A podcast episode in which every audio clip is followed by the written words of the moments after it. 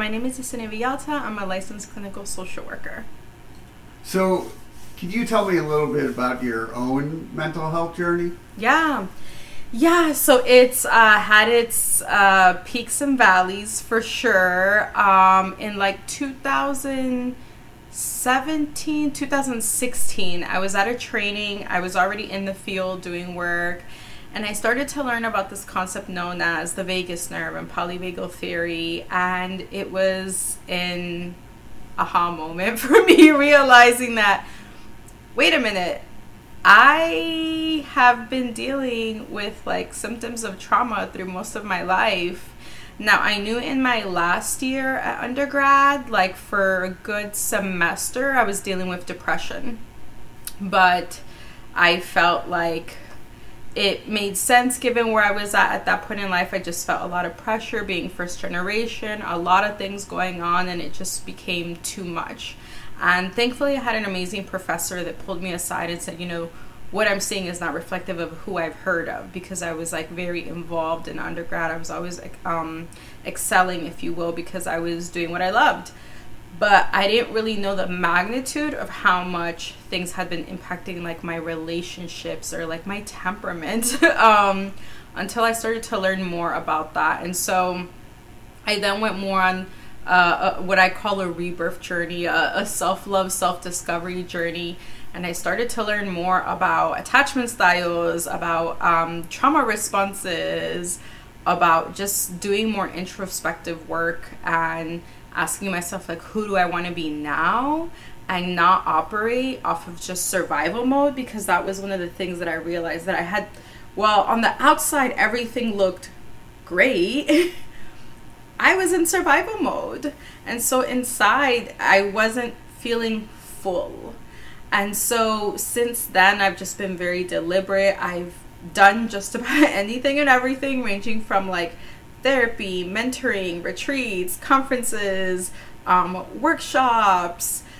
I've tried so many different modalities, um, so many different tools just to kind of figure out what is good for me and what's gonna like help me in my life because healing is a way of life but i always say and i tell my clients like it doesn't have to be boring and like the more fun and the more you of yourself you can put in it the more you're likely to make it a way of living. And so when i then was dealing with ptsd and burnout in 2018 2019 that's where it got really real in terms of like my physical symptoms, my physical distress. I started to um, deal with so many GI issues, painful, um, graphic stuff, uh, jaw um, issues from just grinding teeth at night. I was losing my hair.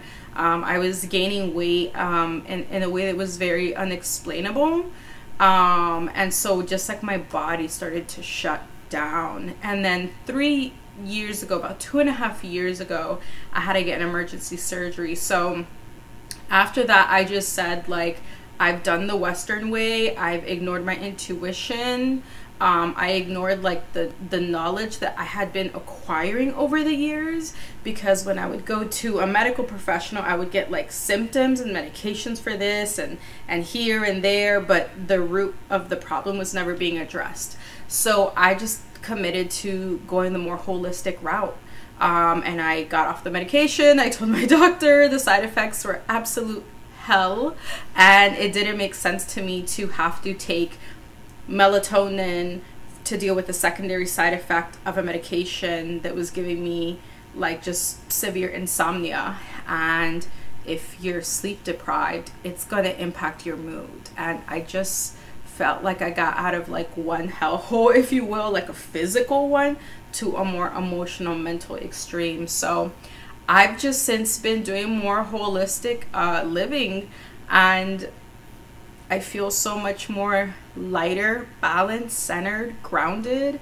And I really have brought that to the forefront and just owned more so that that's how I want to show up as uh, as a therapist. Uh, part of me kind of would hold back a little bit because the way that we've been trained is to always think about is it evidence based is it evidence based so i for a long time a part of me didn't really i was scared to be open about um, what we call now complementary alternative medicine cam but there has been more evidence more recently to support different modalities. So i think that western science is just catching up to ancestral medicine and healing. Um, but it was truly from like my own experiences that I'm able to show up more fully um, and live like much more balance and ease and and navigate my life seasons and um, I'm just aware of like what works for me now. So thankfully, I'm just I'm in a really good place. You know, what inspired you to help other people with this therapy? Yeah, my own childhood. uh, in the field, we have an expression known as a wounded healer. And I distinctively remember when I was little, I just said, uh, one day I want to help other families so they're not as effed up as mine. And uh, granted, a lot of things have gotten better, and my family were in a, better place, but something within me from a little child. Um, now, I was also always into. Um, helping and healing and things pertaining to the body. I actually wanted to be a midwife. And at that time, I was told midwives aren't really respected or accredited or things of that nature. So I tried to uh, pursue nursing, and it was just not for me. Um, it, it, it, just didn't really gravitate um, my interest. So and then I was also interested in things pertaining to finance. So I just one day sat and I took a occupational career outlook handbook, something like that. I went to a guidance counselor and she was like, "You should take one of these quizzes." I took it and it was saying at it said at the bottom like people that look at nursing also look at these fields. And social work stood out for me and I was like, "I don't know why I didn't think about this before." So, having changed my major, having um, you know, having to deal with uh, the consequences of dropping a class. And I realized that I need to first get hands on experience and exposure to confirm that this is the route I want to pursue before I continue investing more time, money, and energy in school. And so I happened to have a coworker at that time who I was sharing this with her and she says to me, um, My internship is looking for somebody that speaks Spanish. This was at a domestic violence shelter in Alexandria, known as the Office Office for Women. And I said, This is perfect. It's by the job. I get the resume building. I get the experience. I get to ask questions. And it was like a one year commitment. And I did it and I loved it. And there really wasn't like any going back. Like, I was like, This is this is it. My um impression of social work at first was that like I just thought they're like CPS workers and until they just take kids away, which is such a bad stigma, so untrue. And I even ended up working for CPS at one point early in my career, um, Child Protective Services. So um, I'm I'm thankful that it, it found me, that I found it, and it was just like a perfect uh, situation where I happened to have a coworker and I just kept going from there. And I was at community college. And once I knew that this was what I wanted, I just took school more seriously. Like my GPA went up. I started taking all the classes to fulfill the requirements. And then I went on and got like my BSW and MSW. How does this therapy work? Yeah, so it varies, but depending on what form, what modality. But how I always say to people, and, and my process, if you will, is we'll have a consultation, and I then once if it's a good fit, I'll send intake paperwork, and in the intake paperwork, I ask the client about like their learning style and preferences, but also I like to ask them about like have they sought treatment what works what doesn't work just so that i'm mindful before we start going into it what could be some potential triggers or what tends to work for them. So i have some clients do that do well with um, handouts or worksheets or videos. So for some of the clients i will use some resources. Um, i have easel pad paper so sometimes i will have easel pad paper out And when I'm teaching a, a, concept or a topic, like helping them understand how their body works, then I'll use a visual. Um, I also have flip charts, but we're always going to have like a teaching component and then a processing component. So some clients like to process more outwardly and they want to talk and then we can process after. Some come with questions.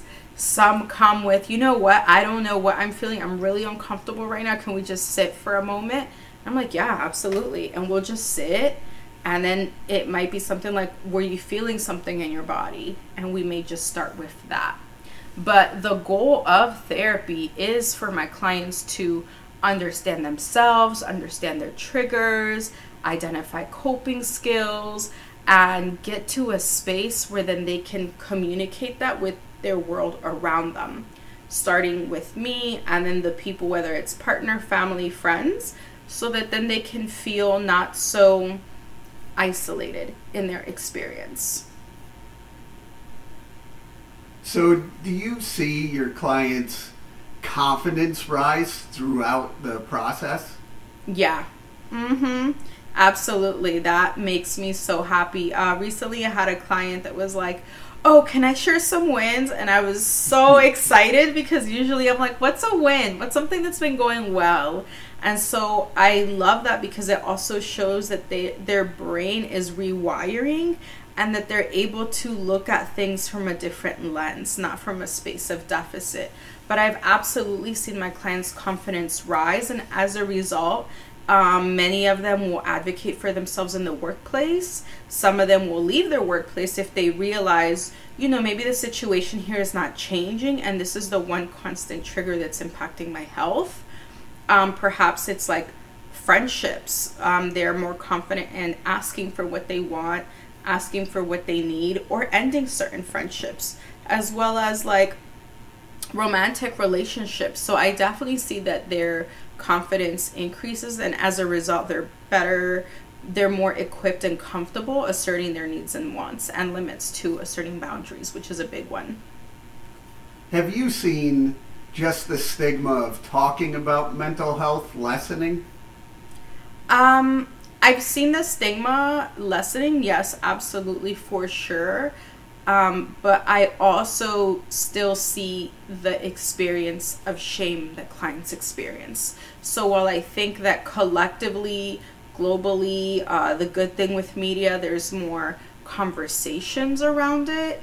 Um, I think particularly for my clients and a lot of clients that I serve that are high functioning, high achieving, where everything looks good on the outside, but they're struggling, um, they're still dealing with the shame because mental health is so uh, all encompassing that I, I think that when people still think about mental health, they think about maybe somebody that's crouched over, they can't go to work.